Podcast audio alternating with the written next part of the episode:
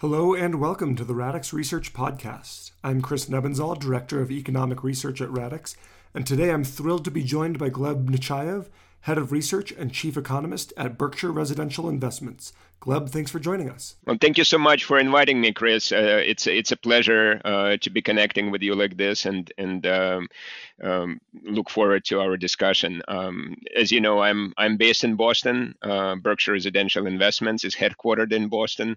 Uh, I've lived in Boston for over 30 years, so it's a place I love, and uh, um, have learned a lot of things about it over the years. Great. And as Gleb mentioned, we're going to be focusing on the Boston market today. I'm really excited to have Gleb, uh, a local expert in the Boston market, and, and certainly a, a, valuable presence in the multifamily community, uh, chatting with me today as we cover uh, one of the gateway markets, and, and interestingly, one of the best performing markets that we've seen in the past 12 months. Uh, we're recording here on the 18th of August um, in what I would consider you know the middle of a shift for our industry right we we saw historic growth in 2021 we saw a, a, pretty quick slowdown in 2022 and given the turbulence in the economy and and certainly in the interest rate market we're starting to see a, a pretty substantial shift in the multifamily industry we're, we're going to talk a lot about Boston, but we're, we're also going to touch on a few other markets as well. Um, but Gleb, just to kind of kick things off, so Boston is one of the best performing markets in the nation. Um, rents are up. Rents are up about two and a half percent market wide, according to our data. Uh, a pretty rare sight, given that the national average uh, rent is down about one and a half percent on a year over year basis. What do you attribute to the outperformance in Boston? Uh, what's what's driving that market right now? Sure. Uh, yes, that is that is true. Uh, we are seeing that strong momentum uh, in Boston, and it's actually one of the strongest momentums among the gateway markets, which are uh, which are currently leading uh, the national distribution of markets based on on rent growth. And part of this we attribute to the fact that over the last few years, certainly since the pandemic, Boston has not seen as much uh, rent growth, and in fact, there were some declines uh, during the pandemic that uh, that Boston is just making up for uh, in in recent quarters.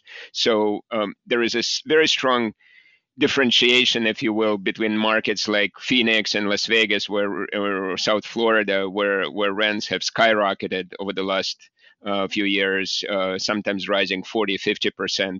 Whereas in Boston, if you look at where rents are today, they, they're pretty much where they were before before the pandemic, um, or certainly close to the trend, historical trend. And it's a market where incomes have grown uh, quite well, household incomes and wages. Uh, it's a market which hasn't seen as much new development uh, until recently. So uh, it is not surprising that now that uh, that job growth has uh, strengthened over the past year and, and wages have been growing, that it's uh, starting to see uh, more of a recovery from back to its historical historical patterns, just as the other markets that I mentioned might be might be moderating. Certainly. So, so this is more of a, a balancing or a rebalancing that you're seeing in terms of the, those rapidly growing markets in the southeast and southwest uh, perhaps they just needed to cool off given given the the magnitude of growth they saw over the past two years. Yeah it's a convergence if you will correct. And we're seeing that convergence both in fundamentals and uh, also in pricing uh, when we, we're probably not going to talk as much about the, the investment side uh, right now, but it's uh, you can certainly see that also in terms of how uh, the returns are moving across markets and how um, real estate prices and and cap rates are moving. Yeah, that, that's a great point, and and I'd love your take uh, on what's going on with transaction activity. Are you noticing that the gateway markets are holding their value, holding their cap rates a little bit more than the Sunbelt markets, or or are you seeing cap rate expansion across the board? Uh, I would say it's an interesting question, Chris, because uh, there is a pretty wide variation even within the gateway markets. Uh, so we are seeing certainly, for example, my favorite example uh, more recently is Chicago, uh, where we are seeing a pretty tangible adjustment already or return to normal in terms of in, in terms of pricing for Chicago, but it hasn't happened in a place, let's say, such as San Francisco uh, on the West Coast, the the other gateway markets, where there's a lot more adjustment that needs to take place still before the market uh, returns to to more normal conditions, both in terms of fundamentals and in terms of pricing. And Boston is kind of in between, I would say. So it's it's it's still uh, probably has some adjustment to to go through, but it's not uh, it's not as extreme um, compared to San Francisco. Right, right. San Francisco still has a number of hurdles I understand to, to overcome, both from an operations and a transaction perspective. But it seems like Boston has has uh, overcome a lot of those challenges. Occupancy seems to be back. As we mentioned, rents are growing again. Uh, so I imagine that would certainly have its impact on, on valuations as well. Let's talk a little bit about the gateway markets as as they recover uh, from a down cycle or a, or a downtrend. Going back to uh, the recovery from the great financial crisis, we saw New York, San Francisco, Boston were some of the first markets to really emerge from from that re- recession from the, from the down cycle uh, and start growing again. Do you see similar trends taking place uh, in this down cycle? Perhaps we're already coming out of the down cycle in places like Chicago and New York and Boston, but we might just be entering the down cycle in the Sun Belt. Yeah, I think there will be new um, nuances, uh, if you will, uh, this time around uh, for a lot of these gateway markets, in part driven uh, by um, what we've experienced during the pandemic and and the work from home phenomenon. Uh, certainly, in a lot of the urban cores, including uh, large uh, gateway markets with a lot of uh, office real estate concentration, demand is not as quick to return to these cities. So that is certainly uh, one of the factors that is quite different uh, in this recovery for the gateway markets compared to um, to the previous cycles. And of course, also another differentiating factors that are uh, certainly hard to generalize, but but there are still uh, many urban core areas that are going to see more new supply coming online, just as uh, demand is um, returning sl- very slowly, very gradually, and and migration, of course, is now one of the key differentiators too. It's getting a little bit better for the gateway markets over the past year or two, uh, we're seeing some signs that certainly in, in, in, terms of international migration, things are getting a little bit better, but uh, it's still far from uh, from uh, what it used to be in the previous cycles. Right. Let's drill into that point about uh, the urban core. Uh, one of my favorite images, and I love seeing time lapse images in, in many cities, but one of my favorite images is the time lapse of the seaport in Boston, going back to 2005 or 2008, and then looking at it to today. For for those of you who are not familiar, it was a series of industrial buildings and parking lots, really, uh, and now it's you know one of the the fastest growing uh, submarkets, certainly from a supply perspective and a development perspective. Given all of the new supply, both in, in commercial and office, uh, as well as multifamily, and then this trend of of deurbanization that that I don't think is going away anytime soon. What are you seeing specifically in some of the urban core submarkets in Boston? Be it the seaport or the Back Bay or some of those uh, more densely populated areas? Well, one thing we're seeing maybe uh, not so much in Seaport per se, but certainly adjacent, some of the adjacent submarkets, Charlestown, Chelsea, for example, uh, there is going to be a lot more new development still uh, coming uh, over the next couple of years. And that is one of the factors, uh, I think, in part uh, driven by, on one hand, yes, there is demand there are people want to be um, in those areas um, and and we're we're looking very closely at at some of the drivers of these more specific very location driven um, decisions that that that some households make when when they choose to live in a particular area whether it's certain types of infrastructure proximity to work uh, some other attractions quality of life. But that growth in terms of new supply in some of these areas is uh, is is not often matched by equally strong demand growth. So one of the things uh, one of the things to watch uh, for places like that is that is is making being able to make realistic assumptions of just how much household formation some of these pockets can attract. But they do need, many of them do need uh, new supply, and and part of it is not just demand; it's also the other fa- big factor, especially in older cities such as Boston, is obsolescence, the aging housing stock, uh, and and and including aging multifamily stock, and people are looking for places that are more attractive uh, for them, um, just as in terms of amenities or or other factors. So they certainly can take more new supply. Just question is how much more. Absolutely, absolutely. And are you seeing the new supply that's coming into the Boston market? Is it mostly concentrated still in the urban areas, or are you seeing more suburban develop? You mentioned Chelsea and Charlestown; those are kind of uh, urban submarkets, but not right in the downtown area. Where are you seeing most of the supply coming online? So that is, I think, that example that I that I just gave. I think that is one of the areas where we'll probably see more more of a growth in terms of new supply. But there's a lot of other urban adjacent. Uh, still, you can consider them part of the urban core uh, in, in, in, areas, uh, including Cambridge, to a lesser degree Quincy, where you still see a lot of uh, a lot of new development, uh, more so in terms of the growth rate than these uh, areas have experienced over the last two, three, five years even. So uh, so they they will see, see more new construction. It's it, I know, and we will probably talk a little bit about that um, in, in a little bit, uh, Boston is considered more of a supply constrained market, uh, but there is more supply coming uh, for, for, even for Boston. Uh, and but that's not limited to just urban core. There, there it's also going to happen in the in, in some of the suburban submarkets, which is uh, where it's re- it's really needed. There is a lot more, I think, need right now for uh, new construction, new supply in some of these more suburban submarkets of Boston. Yeah, that's a great segue because uh, I do want to talk a little bit about the the supply constraint and some of the uh, regulatory impacts in place in in Massachusetts. Do you see a lot of the uh, supply challenges be at, at the municipality level, town by town, city by city, or are there other regulations that either promote or inhibit supply statewide? It, it is both, uh, Chris. So it's it's an issue that I think uh, if you think about longer term trends for Boston, including affordability, including some of the some of the factors that make Boston maybe or can make it more challenging from uh, can challenge it from the growth perspective. Those would be limits to new development and affordability, which are two sides of the same coin.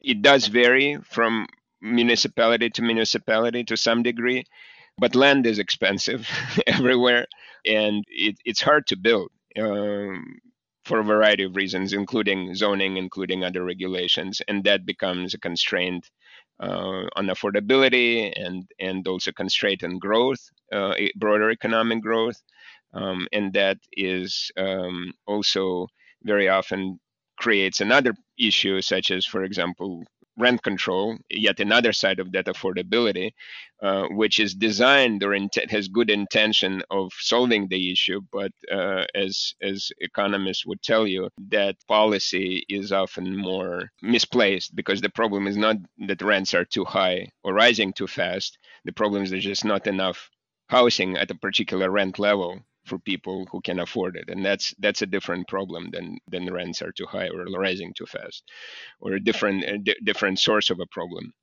And and this seems to be kind of the the great challenge of our industry. When I think at the macro level, we're still in a housing shortage in this country, and yet it seems like that shortage or that surplus is is very acute in different places right? You would go to Phoenix or Vegas and no one would tell you they're in a housing shortage. Perhaps you go to a place like Boston and I'm sure there are still discussions about affordability, but it also seems like a more balanced housing stock uh, in that market.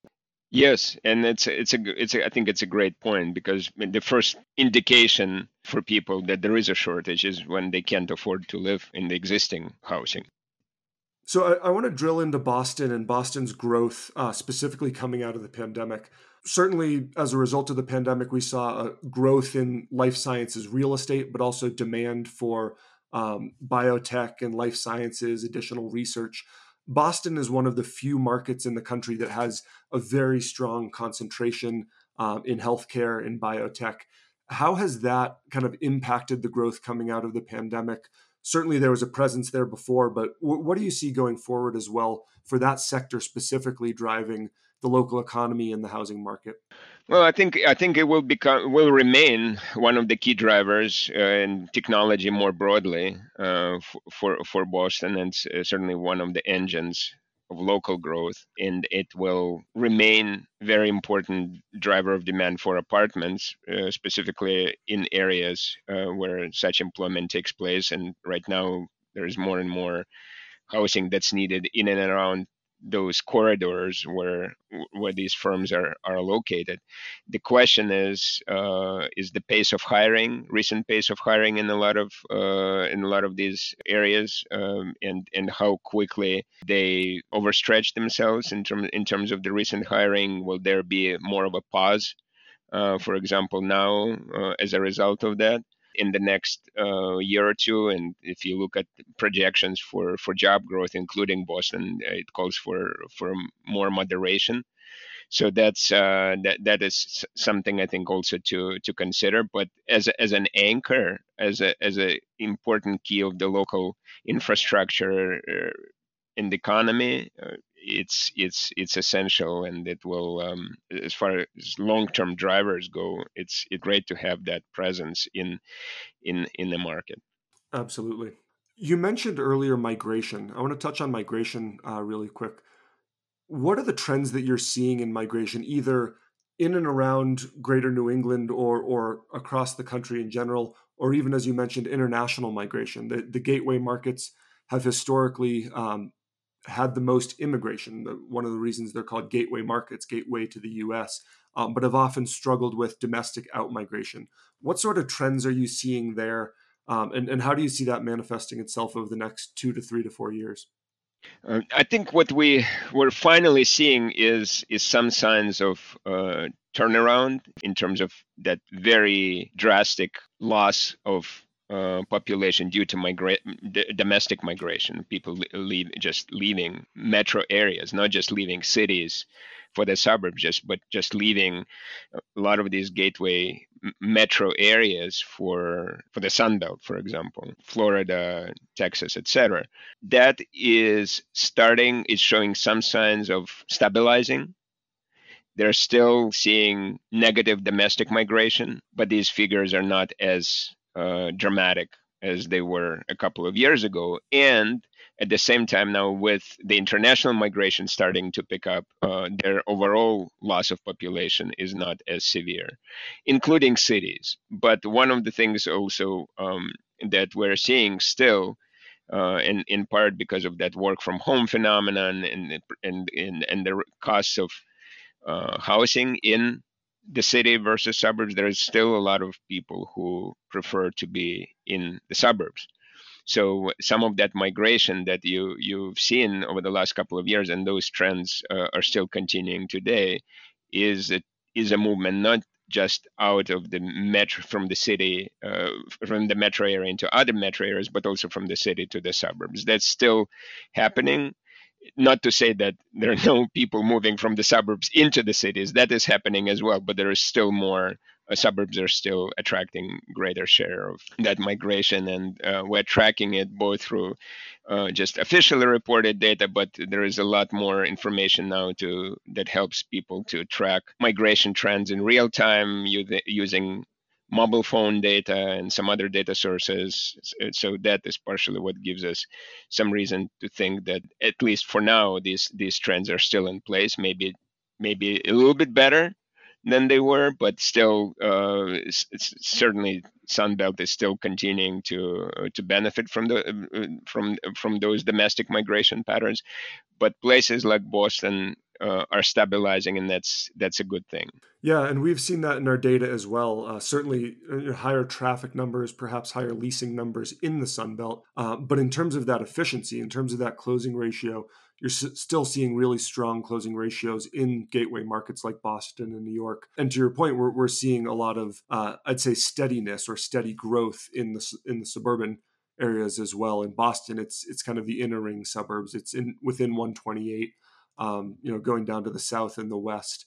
Uh, still very very strong demand in, in some of these suburban submarkets. Yeah, and it's becoming another dimension to this uh, to all of this. In addition to affordability, especially with more flexible work arrangements, it's also the commute times, cost of commuting, in addition to the cost of housing. So that equation, cost of housing, cost of commuting, both in terms of dollars and time, uh, is is a big variable, and and uh, as long as there is uh, a favorable ratio, if you will, based on that, um, we will probably still see suburbs benefiting until until there is more of a an even field, if you will, in terms of pricing. Yeah, that, that's a great point. So building off of that, in terms of perhaps the units or the properties that will be in demand through this next cycle.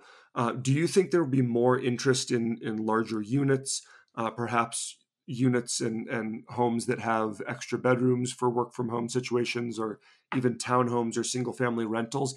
How do you see that the continuation of work from home or hybrid work environment impacting what type of, of homes are in demand?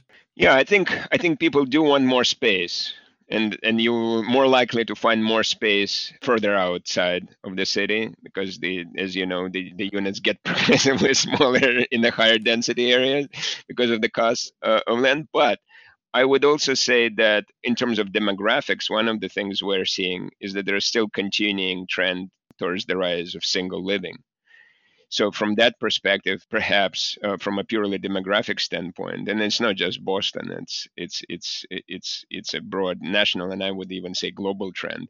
There's more and more need for individuals to have their own living arrangement. So it's not, it's less about having a home, big home, or a huge apartment. People do want more space. Perhaps it's one bedroom or two bedroom unit, but we'll be more focusing on one person households than multiple. That's one thing. And then another thing we're seeing too, and that's also showing up in the data, is that despite all of this, if you look at where the shortage is, where there's a, still a lot of demand and there's just not enough supply, is bigger units at the same time because there's a lot of multi-person uh, households. And if you look at the distribution of uh, inventory, including rental inventory, there's just not enough very large units. So you have this dichotomy, I would say, uh, between very large uh, homes, uh, rental homes, and larger units, and and smaller ones. The middle seems to be doing okay, but it's it's I think they, where the shortages probably are more acute is on the either extreme of that distribution. Absolutely, great point. Um, so we've talked a lot about the growth in Boston and, and, and the steadiness. Are there any uh, perhaps challenges or, or uh, as you look into your crystal ball, any any concerns that you have in the market, uh, looking out, say, two to three to four years? I think it's more uh, longer even term that I can one observation that I can make about Boston, and it's remain it has been its challenge before and it remains its challenge now is transportation system it's a serious issue for for an older city like boston that has grown quite a bit uh, over the last 20 30 years but it, its transportation system is still pretty dated uh, and and in, I mentioned affordability earlier. That is one of the constraints for growth for a place like Boston. And I would say the transportation system is another constraint. So until those two issues are successfully addressed, or at least partially addressed. I think there will be some challenges from the growth perspective for Boston metro area, but it's it's it's all doable. I think it's it's just, and I think uh, the local politicians are thinking about how to uh, to address the transportation issues. Uh, more needs to be done for sure, but uh, um, but I think there is a recognition that that that is one of the key things that is required to make sure that Boston is a viable is a viable growth uh, long term. And then, of course, the other the other thing, I mean, if you're asking about the near term, you know, in the next two two or three years, I think it's it's uh, of course it's the ability of the high tech driven city to adjust to some potential disruptions that might happen as a result of rising interest rates, broader economic moderation that that that uh, is expected to happen. So to to the degree to, in, in, technology does sector does tend to be more volatile. So uh, so that that is one of the uh, one of the things to watch also from the near term job growth perspective. Absolutely, both both great points, and I think as I look at different markets across the country, it's interesting to talk about transportation. Uh, you look at some of the best transportation, or, or I would say the most intricate transportation systems are places like New York, Boston, Chicago, some of these older cities that have uh, the transportation infrastructure built, I should say, but that infrastructure is falling apart very quickly. Then you look at some of the the faster growing cities like in Atlanta, like a Dallas, Denver, um, Phoenix, and there's very limited public transportation, um, but there's a lot more space. Yet those markets still have a lot of issues with congestion, with traffic. Absolutely. Nashville is a good example, another good example of a rapidly growing uh, market where local uh, residents are now becoming more and more vocal about the fact that there's just it's not quality of life uh, is not quite the same because of that congestion. Yeah, yeah, and, and so you look at a place like Boston where where the the foundation is is set for their transportation infrastructure, but we we see it fall apart, and you know you see news reports of different uh, MBTA lines having delays and challenges. To your point, the, the question is how do we overcome those? Because if if they're able to be overcome, that transportation system could be again one of the best uh, in the country, and certainly a, an asset that the city has access to that some of these other places like Nashville, as you mentioned, uh, ha- have yet to develop. So great, great point there. Uh, we're almost out of time, Gleb. I want to give you the final thought. Um, any any kind of final uh, message or final idea that you have um, on on the city of Boston and the the multifamily industry there that you'd like to share with the audience?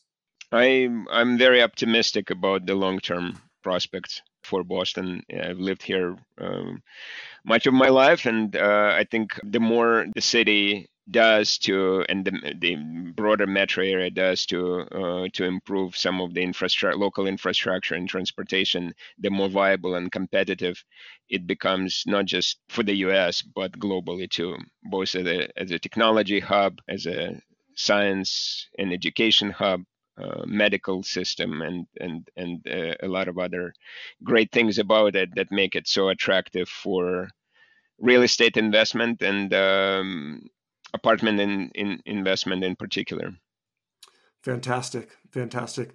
Gleb, thank you so much for joining us. Uh, it's been a pleasure chatting with you. I love our conversations, uh, and I'm glad you were able to join the podcast. Um, again, I've been joined by Gleb Nechayev, head of research and chief economist at Berkshire Residential. Uh, this will wrap up our Boston Radix Research podcast. Thank you again for joining us, uh, and we hope to talk to you again soon. Thank you.